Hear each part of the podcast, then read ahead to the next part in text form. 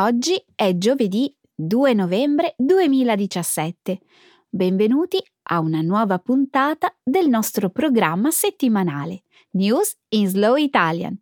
Un saluto a tutti i nostri ascoltatori. Oggi sono qui nel nostro studio con il mio amico Stefano. Ciao Stefano. Ciao a tutti. Ciao Benedetta. Nella prima parte del nostro programma ci immergeremo nell'attualità di questa settimana. Cominceremo con una riflessione sul futuro politico della Catalogna, ora che il governo centrale spagnolo ha assunto il controllo delle istituzioni catalane. Parleremo poi delle interferenze russe su Facebook, Google e Twitter, un fenomeno che avrebbe influenzato l'esito delle elezioni presidenziali statunitensi del 2016. Dopo di ciò commenteremo la pubblicazione della tesi di dottorato di Stephen Hawking sul sito web dell'Università di Cambridge. Infine vedremo le conclusioni di uno studio pubblicato mercoledì scorso sul Journal of Psychopharmacology, secondo il quale il consumo di alcol migliora la pronuncia di chi si esprime in una lingua straniera. Un ottimo programma, Benedetta. E che cosa vorresti proporre come feature topic per la sessione di Speaking Studio di questa settimana? La pubblicazione della tesi dottorale di Stephen Hawking è un argomento che presenta molti punti interessanti. Ottima scelta, Benedetta. Ma ora continuiamo a presentare il nostro programma. Come sempre, la seconda parte della trasmissione sarà dedicata alla lingua e alla cultura italiana. Nel segmento grammaticale illustreremo l'uso del congiuntivo presente nei verbi irregolari avere, essere, dare, stare, sapere. Infine, concluderemo la puntata con una nuova espressione idiomatica, tagliare la testa al toro. Perfetto, Benedetta. Cominciamo. Sì, Stefano, non c'è tempo da perdere. Diamo inizio alla trasmissione.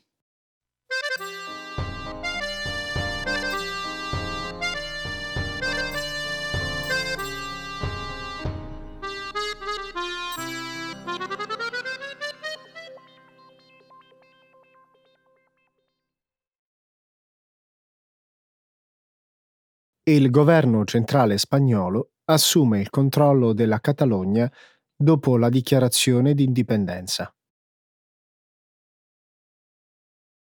Il futuro politico della regione spagnola della Catalogna è attualmente in un limbo, dopo che lo scorso venerdì il Parlamento locale ha dichiarato l'indipendenza dalla Spagna il governo centrale spagnolo ha reagito destituendo il presidente catalano Carles Puigdemont e il suo governo e sciogliendo il Parlamento regionale.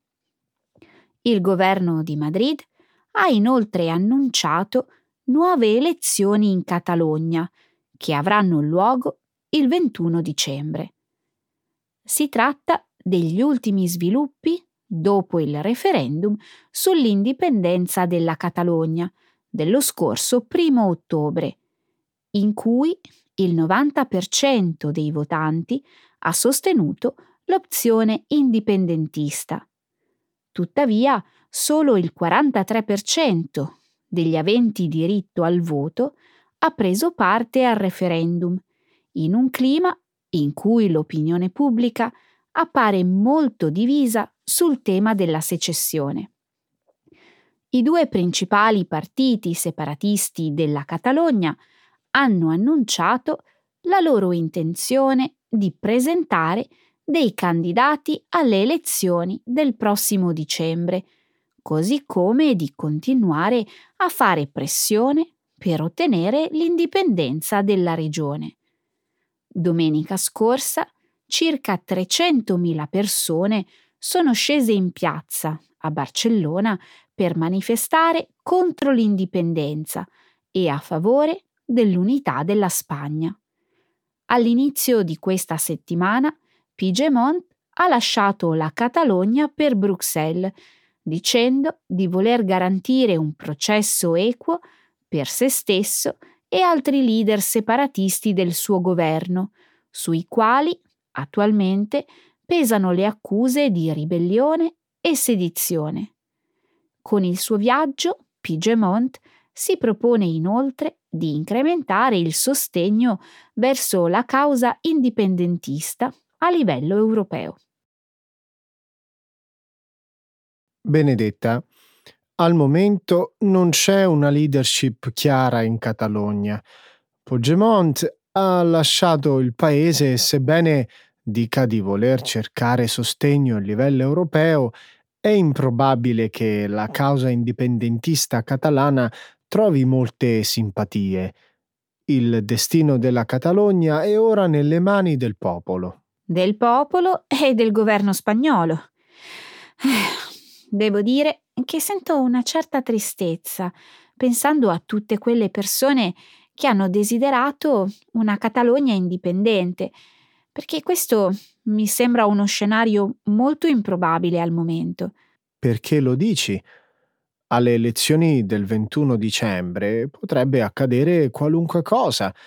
Di fatto un sondaggio pubblicato lo scorso fine settimana sul quotidiano El Mundo ha rivelato che poco più del 43% dei catalani appoggia le formazioni politiche contrarie all'indipendenza, mentre il 42,5% appoggia i partiti indipendentisti. Insomma, si annuncia un confronto molto serrato. Sì, ma prima di venerdì scorso i partiti indipendentisti avevano la maggioranza in Parlamento. Dubito che si possa ricreare uno scenario del genere. Molte persone ora temono che una Catalogna indipendente possa soffrire gravi ripercussioni economiche. Dopo il referendum del mese scorso, molte grandi aziende hanno deciso di lasciare la Catalogna per non rischiare di rimanere tagliate fuori dal mercato spagnolo. Ma eh, nelle regioni il sentimento indipendentista è ancora intenso, non è vero?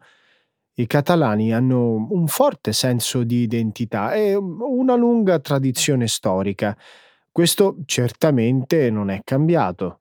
No, ma molti catalani si riconoscono anche nella cultura spagnola. In un sondaggio pubblicato lo scorso fine settimana, il 46% degli intervistati ha dichiarato di sentirsi tanto spagnolo quanto catalano.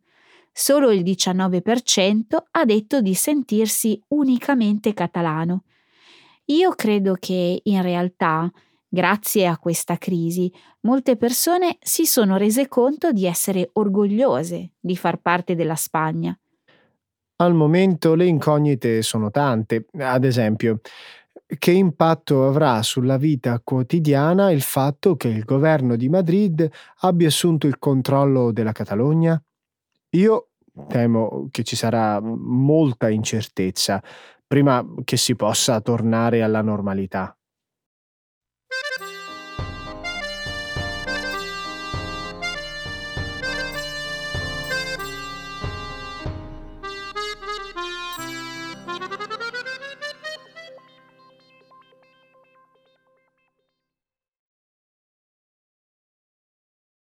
Facebook, Twitter e Google ammettono ampie intromissioni russe sulle loro piattaforme.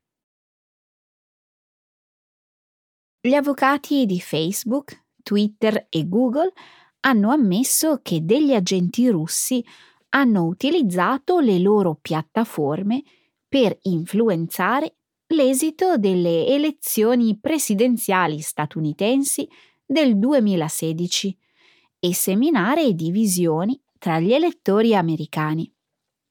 Le dichiarazioni sono giunte martedì e nella giornata di ieri, durante una deposizione davanti al Congresso degli Stati Uniti. Lunedì scorso le tre società hanno riconosciuto che il numero di account legati ad interessi russi presenti nei loro siti sarebbe superiore a quanto rivelato in precedenza. Facebook ha ammesso che numerosi post di origine russa hanno raggiunto 126 milioni di americani, sia prima che dopo l'appuntamento elettorale dello scorso novembre. Twitter ha dichiarato che più di 36.000 programmi informatici russi, i bot, hanno twittato 1,4 milioni di volte durante le elezioni. Google, da parte sua, ha rivelato per la prima volta che nel periodo preso in esame sul suo servizio YouTube sono stati caricati oltre 1100 video in sintonia con gli obiettivi politici russi.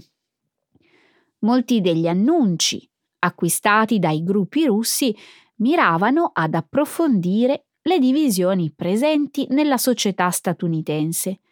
Alcuni, per esempio, difendevano il diritto a possedere armi, mentre altri promuovevano azioni repressive contro l'immigrazione. Alcuni annunci sostenevano le organizzazioni che promuovono i diritti degli afroamericani, tra cui Black Lives Matter, mentre altri descrivevano queste organizzazioni come una minaccia politica.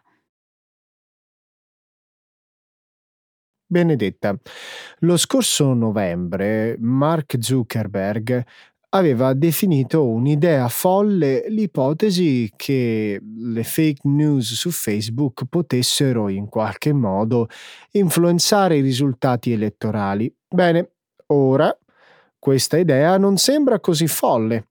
Probabilmente se non ci fossero stati tutti quegli annunci e quei messaggi, gli Stati Uniti avrebbero un presidente diverso da quello attuale. Come puoi esserne sicuro, Stefano? Facebook sta dicendo che 126 milioni di persone potrebbero aver visto gli annunci, ma in realtà è impossibile sapere quante persone hanno prestato attenzione al contenuto di quei messaggi. Pensa a tutte le cose che vedi scorrere sullo schermo quando sei online, senza notarle davvero. Ma stiamo parlando di 126 milioni di persone, più di un terzo dell'intera popolazione statunitense. È un po' ingenuo pensare che questi annunci non abbiano avuto alcun impatto. Non sto dicendo che non hanno avuto alcun impatto, Stefano. Sono solo un po' scettica sul loro potere di influenzare concretamente il risultato elettorale.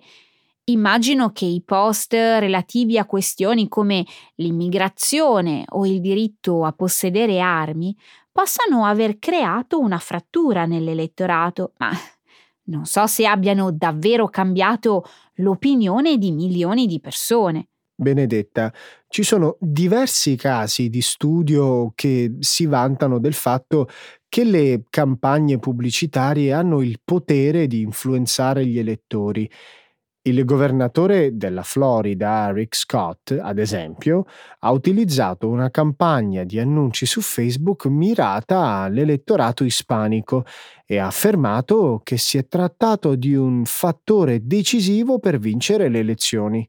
Ma gli annunci utilizzati da Rick Scott probabilmente erano molto diversi dagli annunci acquistati dai gruppi russi. Suppongo che fossero orientati ad esporre il suo programma e a convincere gli elettori a votare per lui. In realtà, molti di quegli annunci parlavano di calcio. Scott ha detto eh, di aver pubblicato questo tipo di contenuti per eh, entrare in sintonia con gli elettori ispanici. Benedetta, i social media mm, hanno il potere di influenzare le persone. Dopotutto, se è possibile che una serie di post sulle reti sociali abbiano un impatto sull'esito di un'elezione a livello statale, perché non dovrebbero avere un effetto anche sul risultato delle consultazioni elettorali nazionali?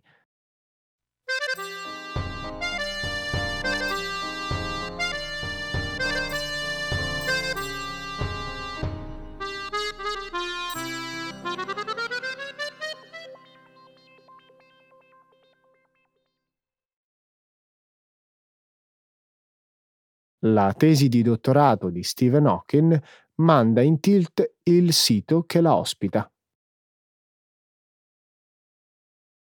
La scorsa settimana uno dei siti web dell'Università di Cambridge è rimasto inaccessibile per qualche tempo, in seguito alla pubblicazione della tesi di dottorato del fisico Stephen Hawking, scritta nel 1966. 1966.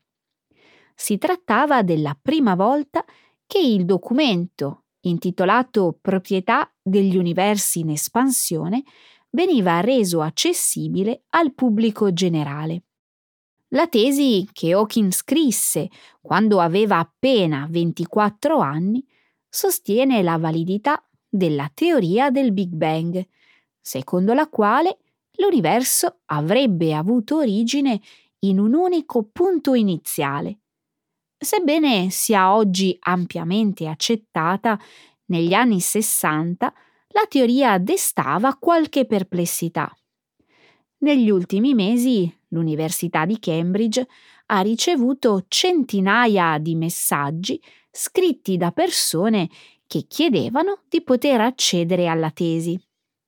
Lo scorso 23 ottobre, con l'espressa autorizzazione dello scienziato, l'università ha pubblicato l'opera. In meno di 24 ore il documento è stato scaricato quasi 60.000 volte. Fino alla settimana scorsa, chi volesse leggere una copia digitale della tesi di Hawking aveva due opzioni recarsi nella biblioteca dell'Università di Cambridge o pagare 65 sterline, circa 73 euro. Hawking si augura che la decisione di rendere la tesi disponibile al pubblico possa ispirare tante persone nel mondo a guardare in alto verso le stelle e non in basso verso i propri piedi, così come a riflettere sul significato della loro presenza nell'universo.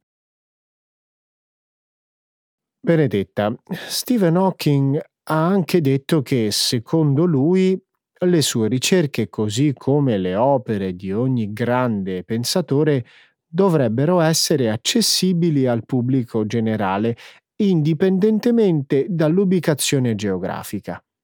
E devo dire che non potrei essere maggiormente d'accordo il luogo in cui una persona vive o la quantità di soldi che guadagna non dovrebbero avere alcun impatto sulla sua possibilità di acquisire nuove conoscenze. È una bella idea, Stefano, e sarebbe bello vederla diventare realtà, ma non sono sicura che sia del tutto praticabile. Benedetta, e che cosa c'è di più praticabile del fatto di condividere i risultati della ricerca scientifica? Beh, c'è una differenza tra la decisione di rendere la tesi di Hawking liberamente accessibile a tutti e fare la stessa cosa con le ricerche attuali. La tesi di Hawking ha più di 50 anni. Le ipotesi di base espresse nell'opera oggi sono condivise dalla maggior parte degli scienziati. Ma per quanto riguarda le teorie più recenti, pensiamo ad esempio al caso di metodi e processi appena scoperti. I ricercatori potrebbero avere degli ottimi motivi per non voler rendere le loro idee accessibili al grande pubblico. Ti riferisci al fatto che altre persone potrebbero copiare le loro idee? Sì, immagina la situazione di un ricercatore che ha trascorso degli anni a sviluppare una certa teoria o un certo metodo tecnologico. È comprensibile che poi non voglia che si sappia come è arrivato a un certo risultato. Qualcuno potrebbe copiare il suo lavoro. E allora perché non ottenere un brevetto sulle idee? In questo modo i ricercatori potrebbero proteggere il loro lavoro e pubblicare i risultati delle loro ricerche senza il timore che altre persone poi possano appropriarsi delle loro idee. Non è così semplice, Stefano. Richiedere un brevetto costa molto. Le grandi aziende hanno questo tipo di risorse, ma le persone che si dedicano alla ricerca, e specialmente i ricercatori alle prime armi, di solito non dispongono di grandi fondi. E qual è l'alternativa allora? Pubblicare i risultati delle proprie ricerche in riviste accademiche eh, che quasi nessuno legge? non è vero che quasi nessuno le legge, ma si tratta di un gruppo limitato di persone. Di conseguenza anche i rischi sono limitati. Ma in questo modo si crea una situazione svantaggiosa per tutti. Decidendo di non rendere il loro lavoro accessibile al grande pubblico, gli scienziati perdono la possibilità di esporre le loro idee ad una platea più vasta il pubblico, dal canto suo, deve spendere un sacco di soldi per accedere alle informazioni disponibili sulle riviste accademiche.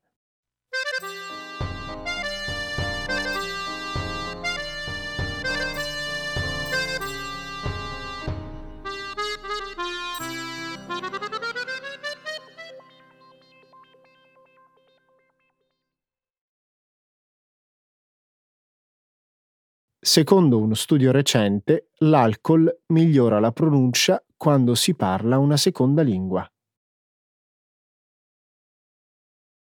Un recente studio condotto da un gruppo di ricercatori britannici e olandesi ha confermato ciò che molte persone, impegnate ad imparare una lingua straniera, sospettavano da tempo. Il consumo di una bevanda alcolica può migliorare le abilità di conversazione in tale lingua. I risultati dello studio sono stati pubblicati mercoledì scorso sulla rivista Journal of Psychopharmacology. Allo studio hanno partecipato 50 persone di madrelingua tedesca che avevano da poco imparato l'olandese. Ad una parte del gruppo i ricercatori hanno dato una bevanda contenente una leggera percentuale di alcol. L'altra parte del gruppo ha ricevuto una bevanda analcolica. I partecipanti all'esperimento hanno poi conversato in olandese. Le conversazioni sono state registrate e successivamente valutate da due persone di madrelingua olandese che non sapevano chi tra i partecipanti all'esperimento avesse bevuto dell'alcol. I ricercatori, inoltre, hanno chiesto ai partecipanti di valutare, nel corso della conversazione, le proprie abilità di esprimersi in olandese. Dallo studio è emerso che i due giudici di madrelingua olandese assegnavano ai soggetti che avevano consumato dell'alcol un punteggio sistematicamente superiore, in particolare nel campo della pronuncia. Tuttavia, il consumo di alcol non sembrava avere alcun impatto sull'autovalutazione dei partecipanti. Ma secondo i ricercatori, perché c'era questo miglioramento nella pronuncia dei partecipanti che avevano consumato dell'alcol? Perché si sentivano meno a disagio? I ricercatori hanno avanzato una teoria, secondo la quale il consumo di una bevanda alcolica rende le persone meno ansiose e quindi più sicure di sé. Ma in base a questa logica, le persone che hanno bevuto dell'alcol dovrebbero attribuire alle loro abilità linguistiche un punteggio più alto rispetto agli altri partecipanti, no? La tua è un'ottima domanda. Non credo che lo studio spiegasse in modo esaustivo questa dinamica. È probabile che le persone che avevano bevuto dell'alcol si sentissero meno inibite al momento di parlare, ma volessero poi essere modeste al momento di giudicare le loro abilità linguistiche. O forse l'alcol aveva esaurito il suo effetto nel momento in cui queste persone dovevano valutare le loro abilità espressive in lingua olandese. e chi lo sa, Stefano, è probabile. Certamente questo studio lascia diverse domande senza risposta. Ad esempio, qual è l'impatto del consumo di bevande alcoliche sulle altre sfere dell'espressione linguistica come il lessico o la capacità di utilizzare i tempi verbali corretti. Questo aspetto è ancora poco chiaro, dato che i risultati dello studio riguardano soprattutto la pronuncia. Ma è facile immaginare che il consumo di alcol non aiuti in altri ambiti.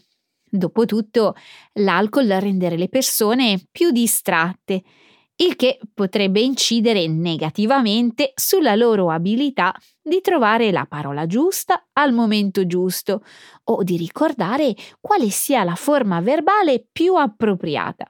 Quindi immagino che la lezione che possiamo trarre da questo studio è che per il momento non ci sono scorciatoie per imparare una seconda lingua. Probabilmente no, almeno per ora.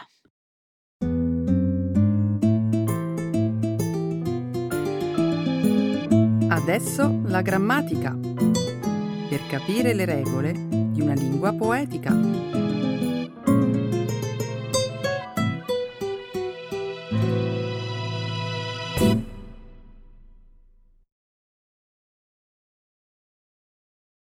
Present subjunctive, irregular verbs, avere, essere, dare, stare, sapere.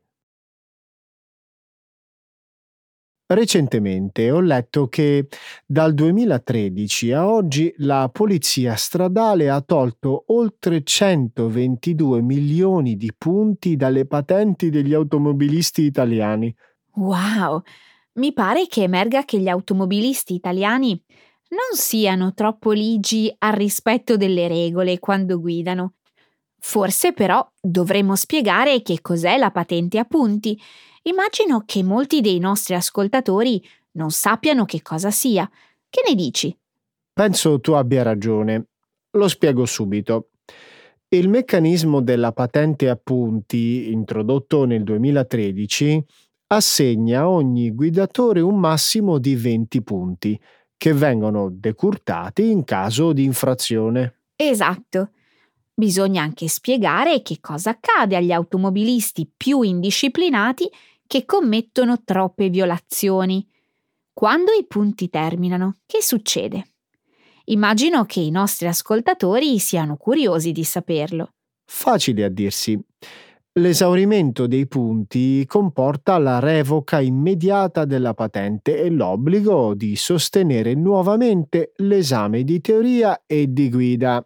Credo che i nostri ascoltatori abbiano un'idea molto più chiara adesso. Tornando alla notizia iniziale, immagino che siano tanti gli automobilisti che rischiano la revoca della patente, visto l'elevato numero di punti che la polizia ha tolto loro. A rischiare di perdere la patente sono quasi 94.000 italiani. Incredibile, vero? Oltre 20.000 automobilisti invece avrebbero praticamente già azzerato il loro punteggio Vuoi sapere adesso quale regione italiana detiene il record di punti azzerati? Non ne ho la più pallida idea. Mm, forse la Lombardia, la Campania o magari l'Emilia-Romagna. Sbagliato.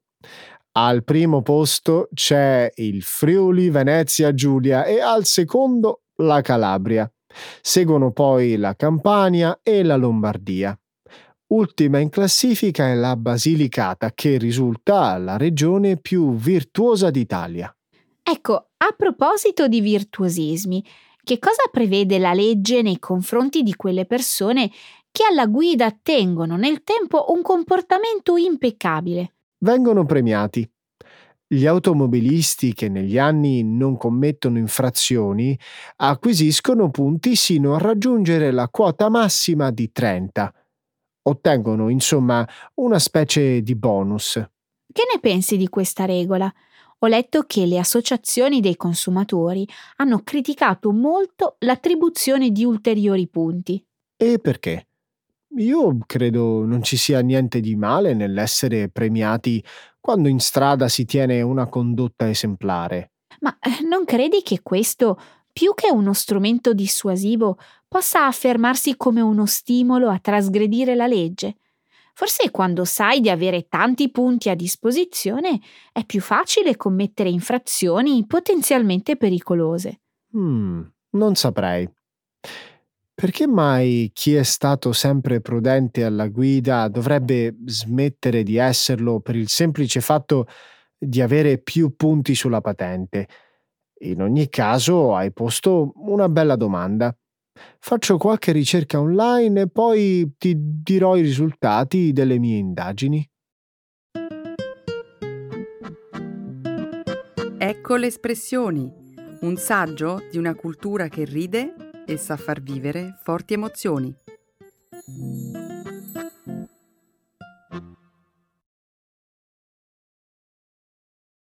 Tagliare la testa al toro. To settle things once and for all. Mi è appena tornato alla memoria un argomento molto interessante. Avrei voluto parlartene già qualche tempo fa, ma eh, per un motivo o per un altro ho sempre dimenticato di farlo. Mi hai incuriosito. Non tenermi sulle spine, taglia la testa al toro e dimmi di cosa si tratta.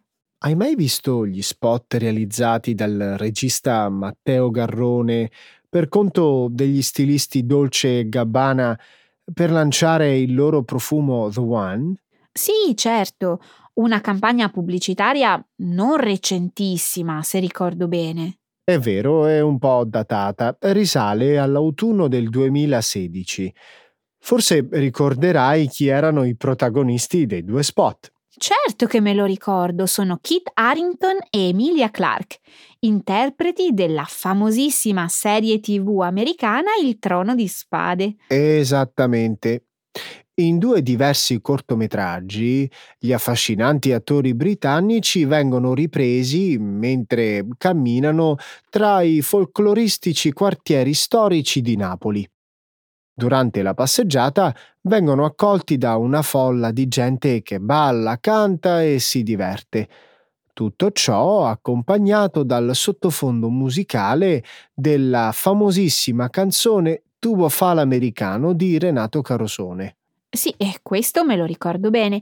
A me piacciono molto le campagne pubblicitarie ideate da Dolce Gabbana, perché, come accade anche per i loro abiti, prendono ispirazione dai colori e dai costumi della tradizione popolare italiana. Che mi dici del video di Garrone? Ti sono piaciuti? Sicuramente sono graficamente molto accattivanti, ma se esaminiamo con la lente di ingrandimento il messaggio che mandano, mi verrebbe da dire che, voglio dire, non è che siano... Mm, Tagliamo la testa al toro, Stefano.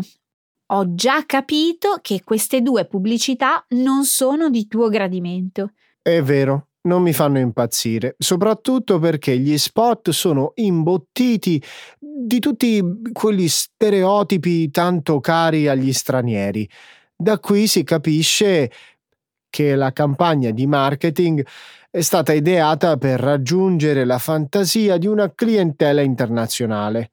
Ti riferisci al fatto che nel video si vedono persone mangiare le pietanze della cucina tipica napoletana? Magari si trattasse soltanto di pizza, babà e spaghetti al pomodoro. Attorno ai protagonisti ci sono uomini e donne che indossano parrucche e abiti settecenteschi. In più, in mezzo a quel caos di persone, compare persino la maschera di Pulcinella. Tutto ciò per me è un'esagerazione, se invece di parlare dei soliti stereotipi la pubblicità li avesse sfatati, secondo me sarebbe stata molto più interessante. Mm, taglia la testa al toro e dimmi ciò che pensi. Vuoi che tagli la testa al toro? Va benissimo. Come italiano non sono orgoglioso di come viene mostrato il nostro paese, un luogo chiassoso e festaiolo, dove al suono di mandolino ci si ingozza di pizza e spaghetti. Penso che sarebbe stato giusto mostrare la vita reale dei napoletani e non quella sciocca pantomima. Tu invece cosa ne pensi? La cosa infastidisce anche te? No, a me non ha dato alcun fastidio. Parliamo di moda, Stefano, un settore che punta all'esaltazione spesso esasperata dell'immagine. Non è un documentario, ma uno spot che punta a suscitare interesse in chi lo guarda, dipingendo una Napoli surreale, colorata per musica, cibo e tradizioni.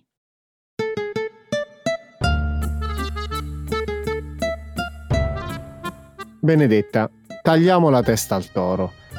Per imparare un'altra lingua bisogna bere dell'alcol. Ma figuriamoci, io dico che è tempo di salutare, il tempo è finito. Va bene, ovviamente scherzavamo. Buona settimana a tutti! Ciao, alla prossima!